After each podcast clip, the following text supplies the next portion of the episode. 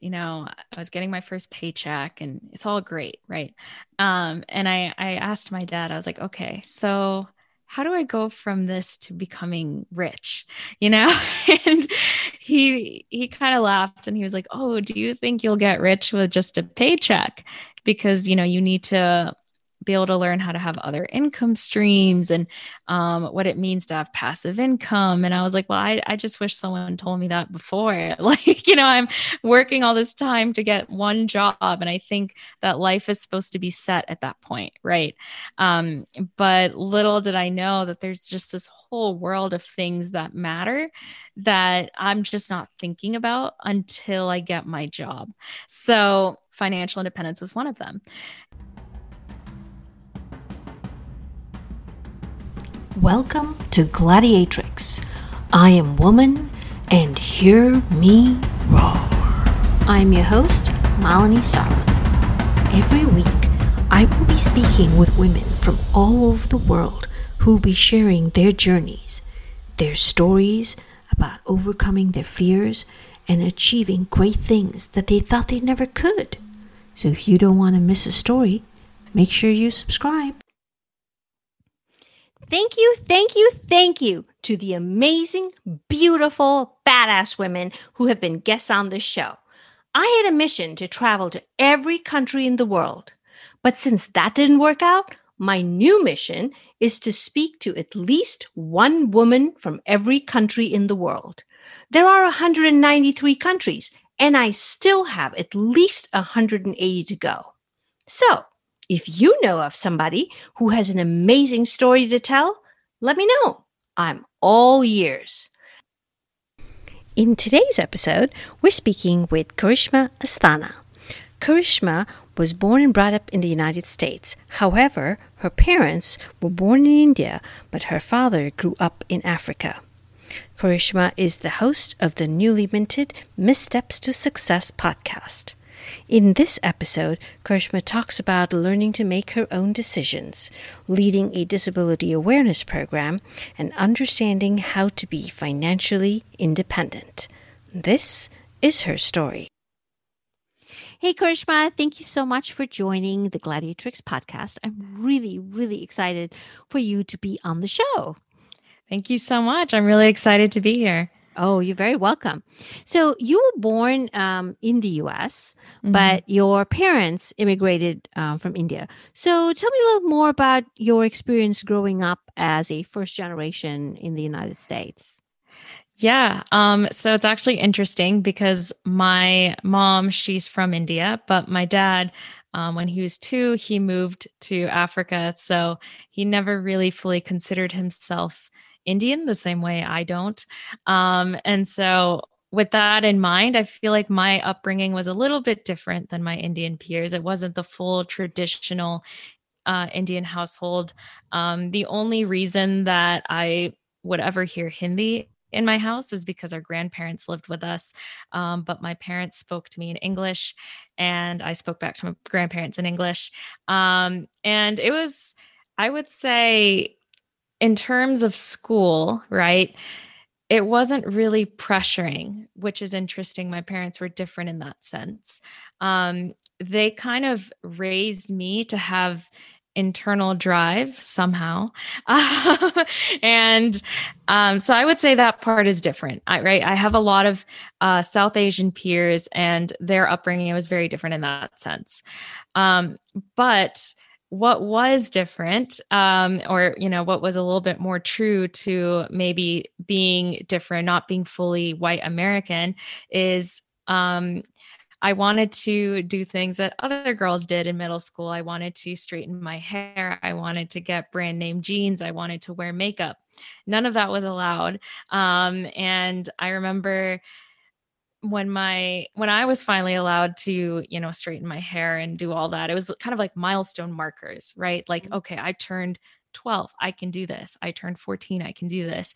But my younger sister would also do it at the same time as me. And I was like, well, I I had to wait, you know. Um, and I guess one of the downsides of being the oldest, right? Right, exactly.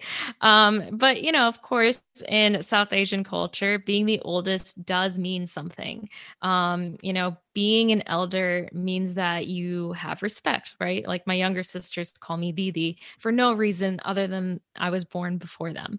And so, with that in mind, you know, I felt like I always had to kind of be an example, be the older sister um and so i think with that i've always been the perfect child.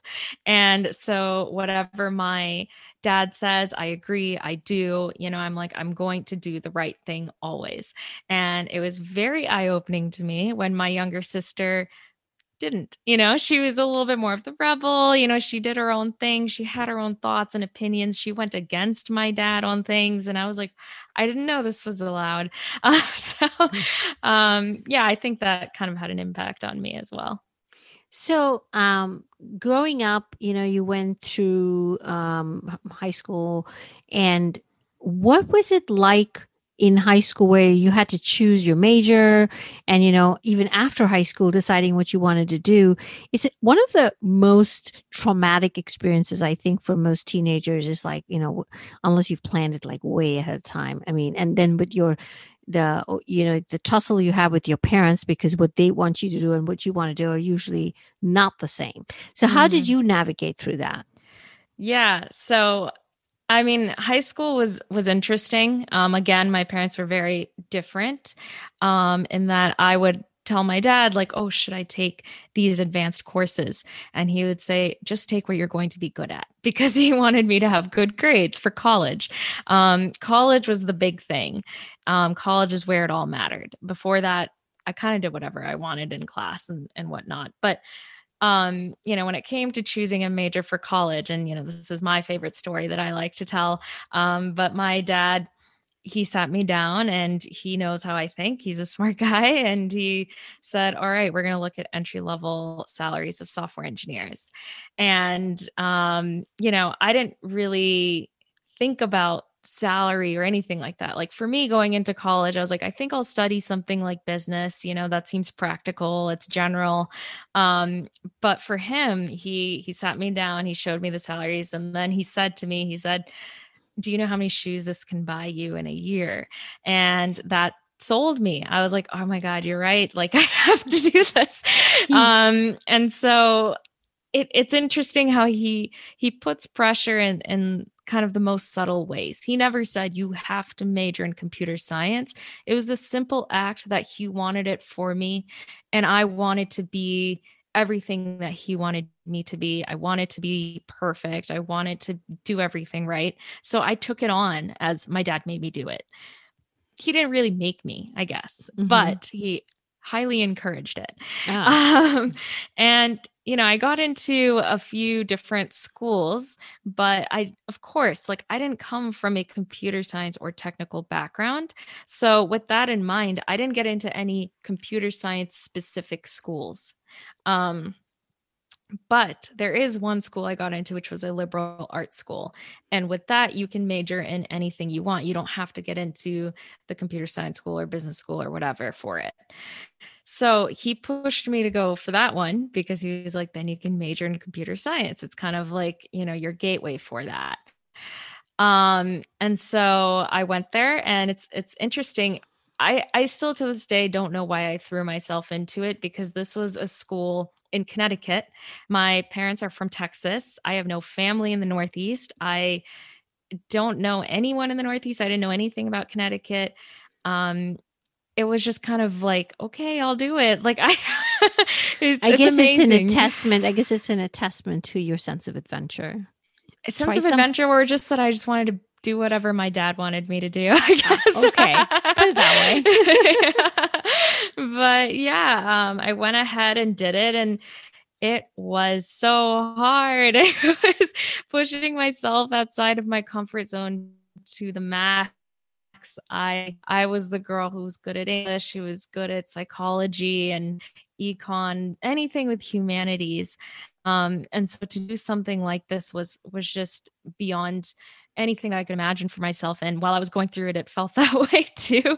And it was funny because I would come home to Austin for the summers. And it was amazing how many people from my high school really knew me because I would say, Oh, you know, I'm majoring in computer science. And they would look at me and go, You, you know, like it just wasn't who my identity in the least bit.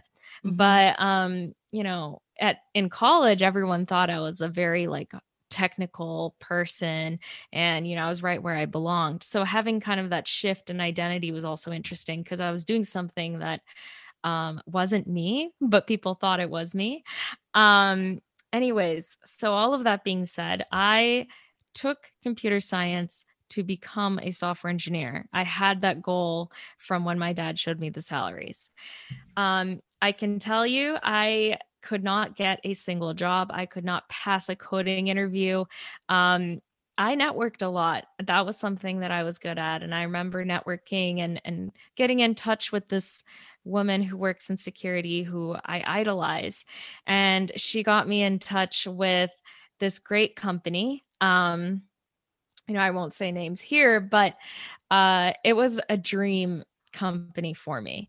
And she got me in touch with the CISO and he liked me and he was like, Oh, you can be a security engineer at this company. So he put me through the hiring process.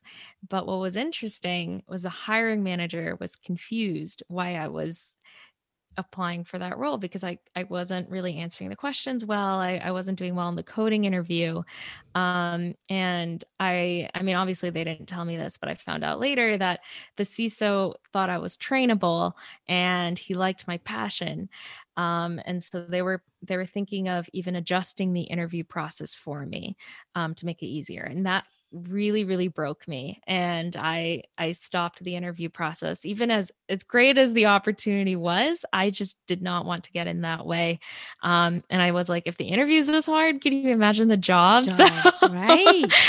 Oh you know goodness. that was that was tough and you know my dad actually really wanted me to go to that company so that this was the first time in my life that I did something on my own. I, I made a decision on my own and, and didn't do what he wanted me to do. Um, so that was that was a very, very big turning point, I would say.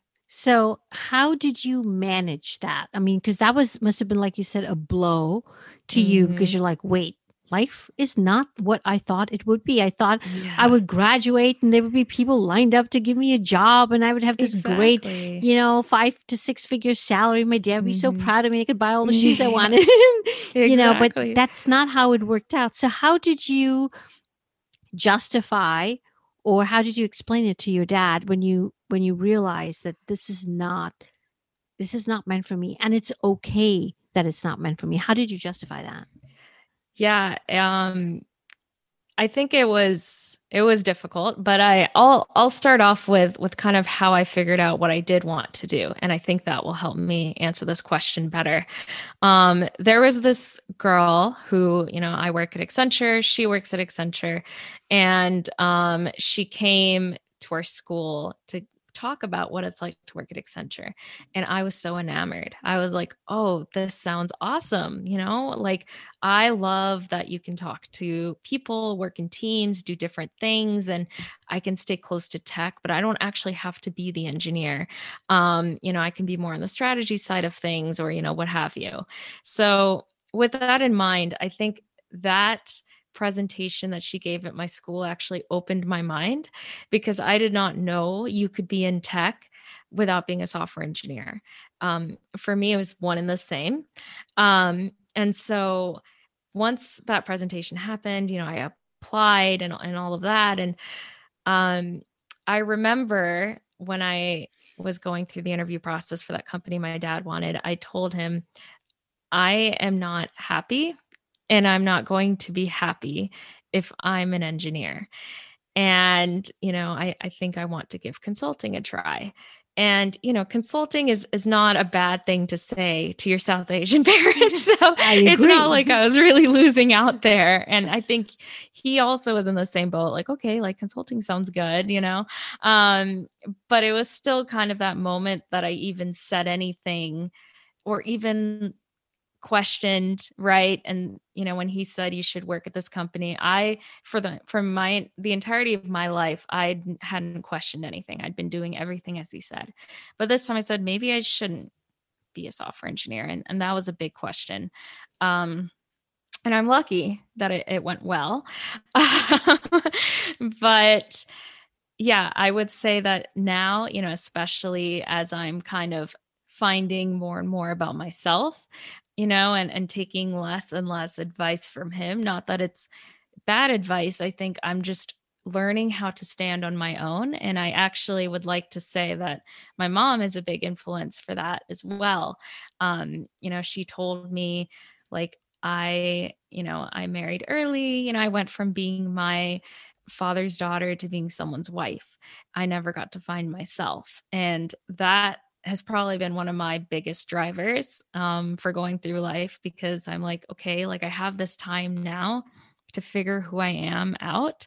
So, you know, although my dad's been a big influence, I would say that part has also driven me. You know, I had a serious boyfriend in college and I had the opportunity, I had a job offer in New York. He was in New York and I could have pursued that, but I actually made this step and I said, I have a job offer in LA and I'm going to take it.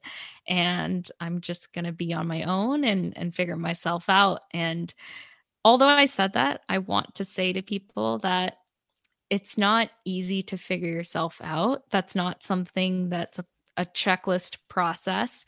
Um, I would say I currently am in the same place where I'm telling myself I want to figure myself out. So um, I just want people to know that like if if they say that to themselves and and they kind of feel like okay it's been 6 months where I've been doing things on my own and I still don't feel like I figured myself out.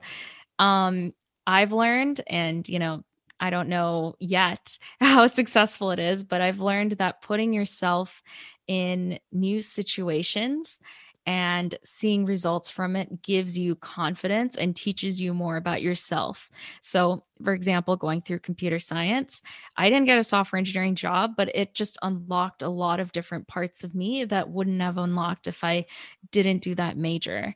Um, I led a an organization at Accenture, um, which I didn't think I was going to do before. I had no leadership experience, but going through that process, even though I may have not been as successful as someone who did have the experience, I just figured more about myself out. So I, I would want people to kind of put themselves out there, regardless of failure, because what you learn is it's invaluable. So whatever you learn is actually in preparation for the next big project. You don't know that until you're actually in there, right? Right, exactly. So um, you had actually uh, once you started working, uh, mm-hmm. uh, you got involved in, involved with the disability awareness program.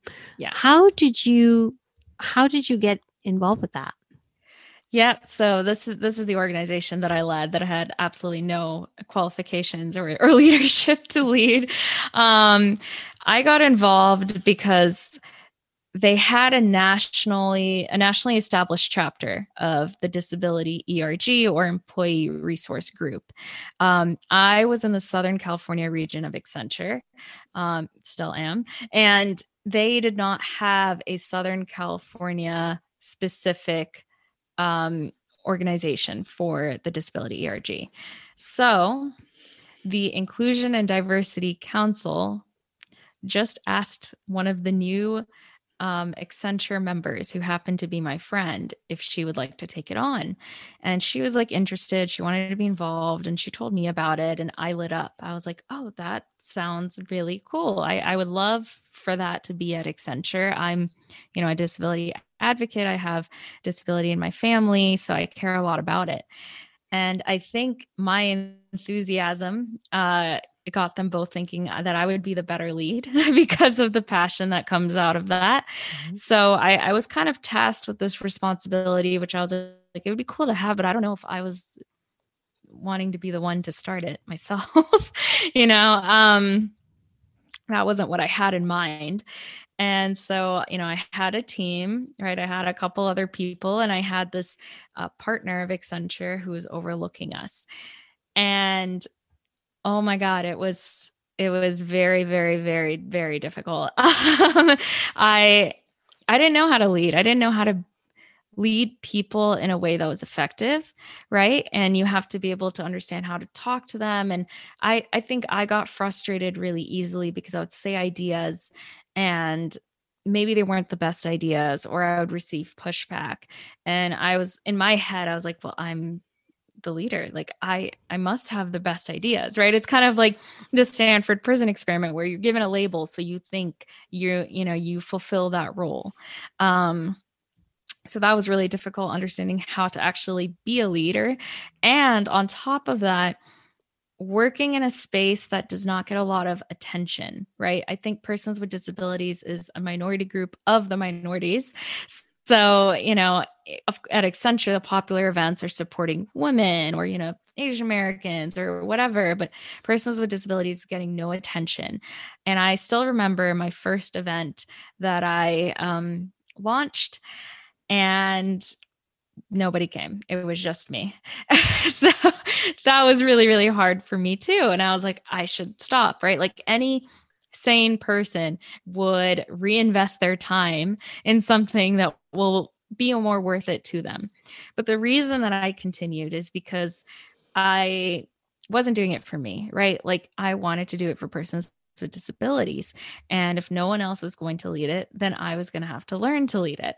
Um, and so through that i started reading books on leadership and um, i started understanding how do people work right people work if they can relate to something then they want to come to your event so i started to try and find things that would be relatable um, and weren't maybe immediately related to persons with disabilities, but would kind of hook people in. And so I know mental health is a big part of Southern California culture. So I focused on that. And um, I want to say, I think in one year, I was able to go from just me to around 100 advocates, over 100 advocates in our community, and a robust um, executive board. Uh, it was nothing that I could ever imagine for myself, but it was kind of this I have no other option. I'm going to learn kind of thing. Um, so I would also recommend that kind of mindset for anyone trying anything new. Just kind of be of the mindset like I'm in this and I'm going to find my way out of it um, instead of quitting. that is absolutely phenomenal. You basically went from zero to 150 in a year, you know, and getting people to commit to an uh, to a volunteer effort is actually really hard because you know it's not like you can put you can say oh you know or you're getting paid for it it's a right. time outside of the regular job so right. getting the people to be interested and really care for it is is is is hard and so you were able to do that and that's really commendable so congratulations thank you, thank you.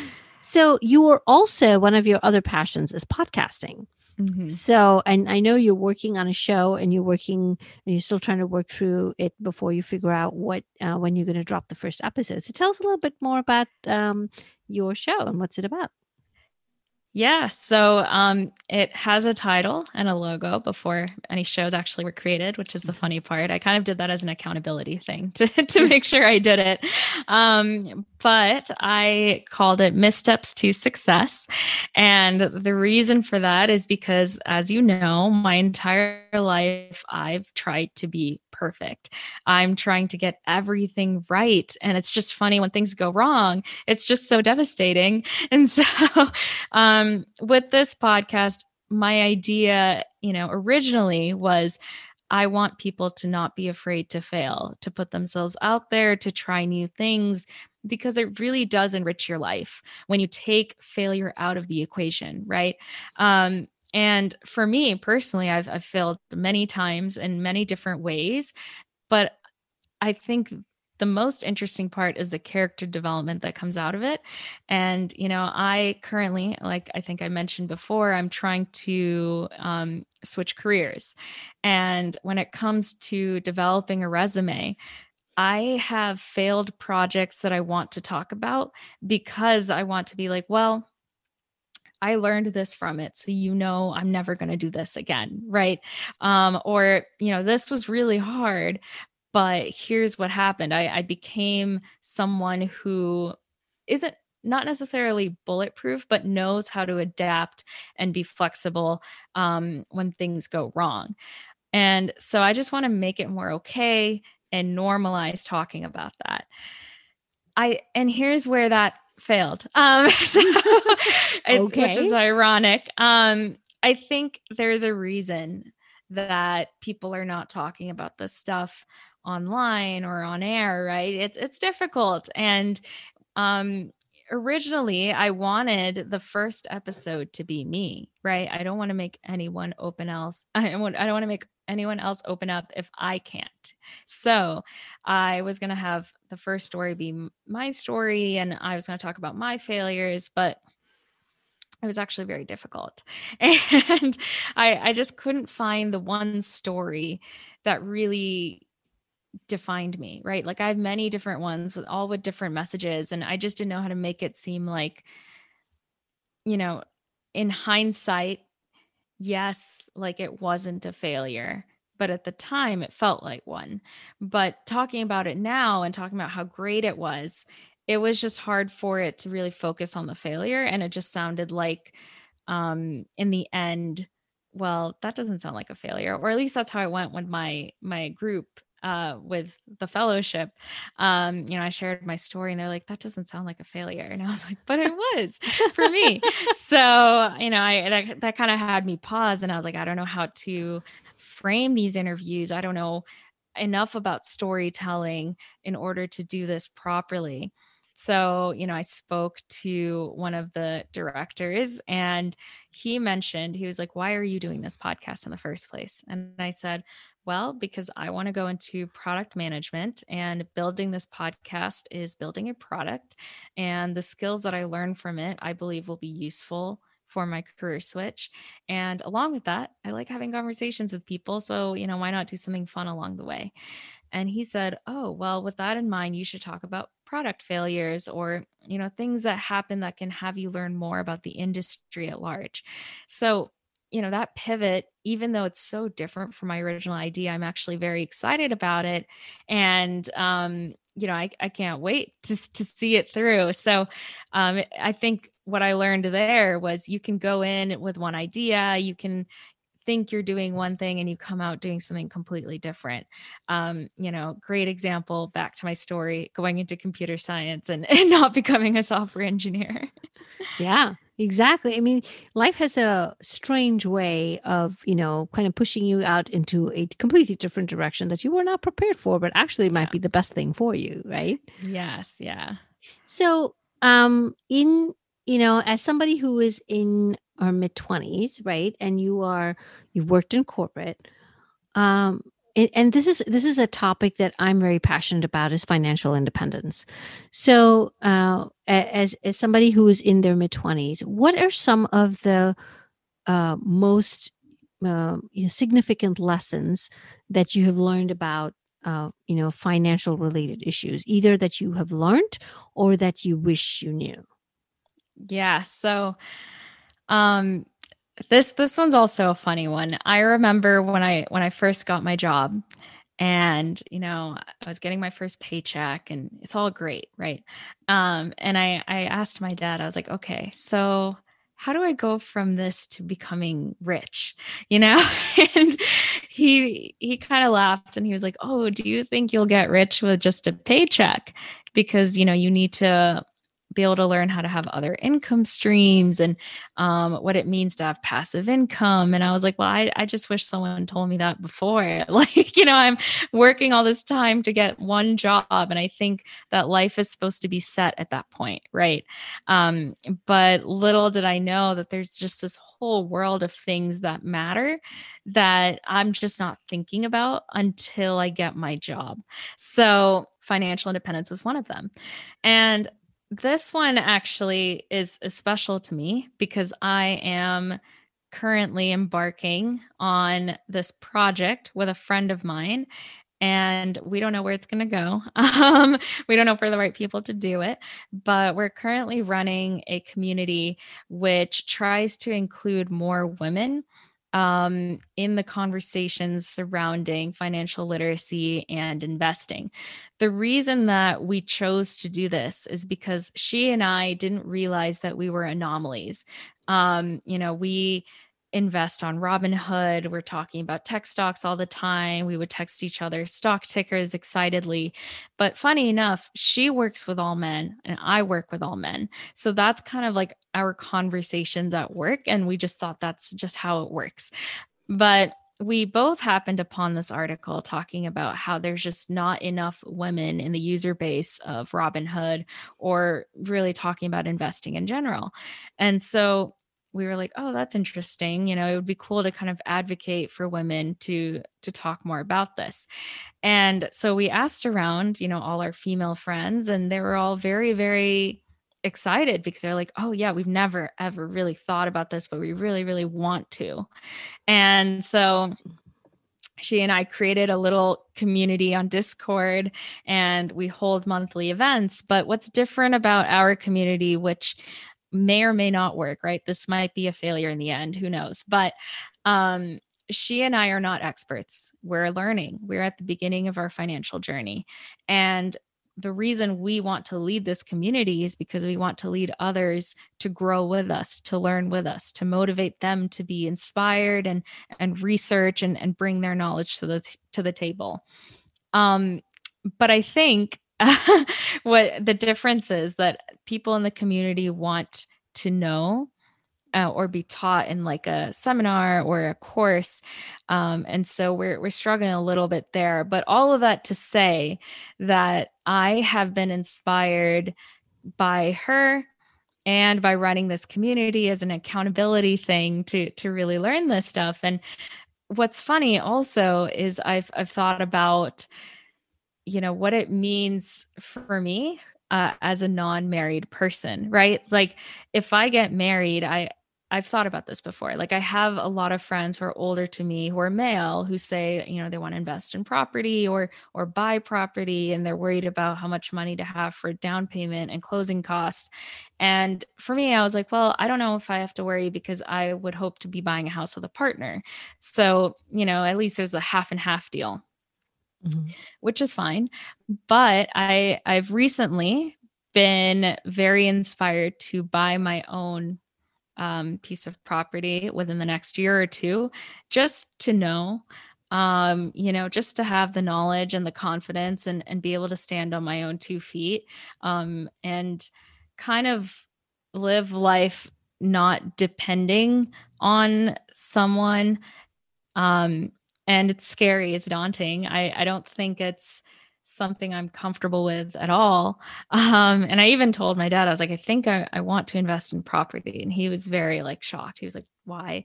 You know, like that doesn't make sense. Even I didn't do that. So, you know, I I'm scared for sure, but I I really, really, really want to do it because I just feel like what I learned from it is going to be invaluable.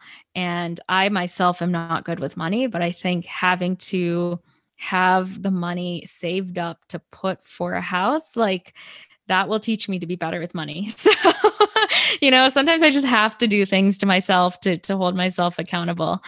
Um, so yeah, that's that's where I'm at with that. Well, I think that is absolutely phenomenal. Congratulations. Thank you. You know, and I, I, I you know, it, it's very important, especially for women, women of color, to be independent at a young age. You don't want to wait until when you're older and you have less options, because when it comes to investing, it's all about time.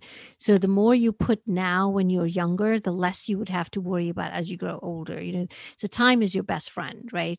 So that's the biggest yeah. advantage you have. So yeah, we will definitely talk more about this again. I, I, think so. you should be very proud of where you are. I mean, you're a young, brown, um, you know, first generation trying to make a difference, learning about uh, a lot of different things that you're not comfortable with it. At the same time, you're trying to make a difference. But knowing all the things that you know now, and, you know, you're looking at other young brown women just like you what would you want to tell them about wanting to follow their dreams? Mm. Um, I'm going to say don't look at life as chances to get things right. Um, that's kind of how I viewed things. I always saw opportunities and I would always think, how can I do this well? Mm-hmm. Um, I would say, look at your opportunities, take them, but also just fail. Just say that to yourself. Say that it's okay to fail. Um, and honestly, like it's interesting how you might probably still fail, even if you try to get it right. I know I have. So I would say go into things with an open mind and look at it as like, okay, like how am I going to probably get this wrong? And I think having that mindset will will really teach you to look at your blind spots. And, you know, if failure happens, it's not like a very devastating thing. It's like, okay, like this will probably happen. I tried something new. I took an opportunity. I'm in a new stage in my life, right? Like it's it's interesting that we try to blueprint things out, right? I'm like, okay, I'm going to be this way in college so that my 20s are like this. But then you get to your 20s, you've got a whole host of other problems that you weren't even thinking about in college. So, with that in mind, context is always different. You can't plan or blueprint things out. So, look at each stage in life as a level like okay i finished college i've unlocked a new level which is my 20s you know and how how am i going to go about this now? So yeah that's what i would say. So looking back you know knowing what you know now what would you have told your younger self? Um honestly to to keep doing what she was doing. I don't I don't think I have any other, you know, advice and it's funny because when I was going through college, all I could say was, oh, I wish I did this differently. I wish I did that differently. Um but now that I think about it, just the way things have played out, um I'm very very very happy with how things went for me and I think that can be said for pretty much anything and anyone when they're trying something new because what you learn from that, what you take away from that, you have no idea how it's going to apply later. But when it does, something's going to click and you'll feel very rewarded for it. That is awesome.